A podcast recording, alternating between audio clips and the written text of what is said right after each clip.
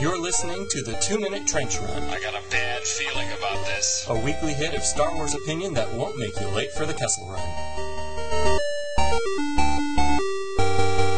Hi, I'm Don Thompson, and this, appropriately, is episode 7 of 2MTR for October 22nd, 2015. Hit it, R2. First, we have to talk about the poster. At first, I didn't like it that much, to be honest. It's very busy, and at first glance feels like every other Photoshop poster, but that's not entirely fair, and it is very well executed. It has just one new to us element, that don't call it a Death Star in the upper right. I'm not versed in the EU to know if it's a star killer or whatever, but I think it's fair that if Kylo Ren is looking to continue the work of the Empire, he would try to improve upon the superweapon of old. Where's Luke? That's the question we're supposed to ask. I think it's going to be a driving motivation in the film. Luke as the MacGuffin. Oh, the trailer. Great eye candy to be sure, and we finally got a bit of story, or at least setup for the story.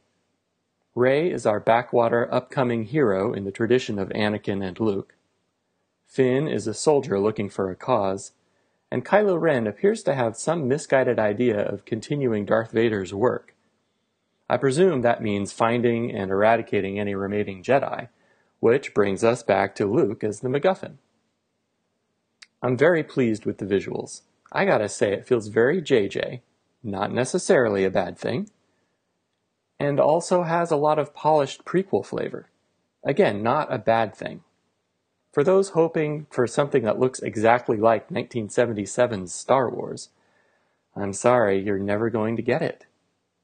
Regardless of the mix of CG to practical, and let me tell you, The Phantom Menace had more practical models than all original trilogy films combined. Film stock has changed, processing and editing technology has changed. You'd have to dig up some 1970s film stock, use an old camera, and edit on a moviola or something for this movie to look like A New Hope. I guess you could run it through a filter and give it more grain, but then you'd hear the outcry from purists who issue Instagram filters. Every generation gets a version of Star Wars that's appropriate for its time, and that's a great thing. Nostalgia only gets you so far, and Disney is in this for the long haul. May the Force be with them. Thanks for tuning in. You can find the show notes in your podcast player of choice or at projectfalcon.tumblr.com.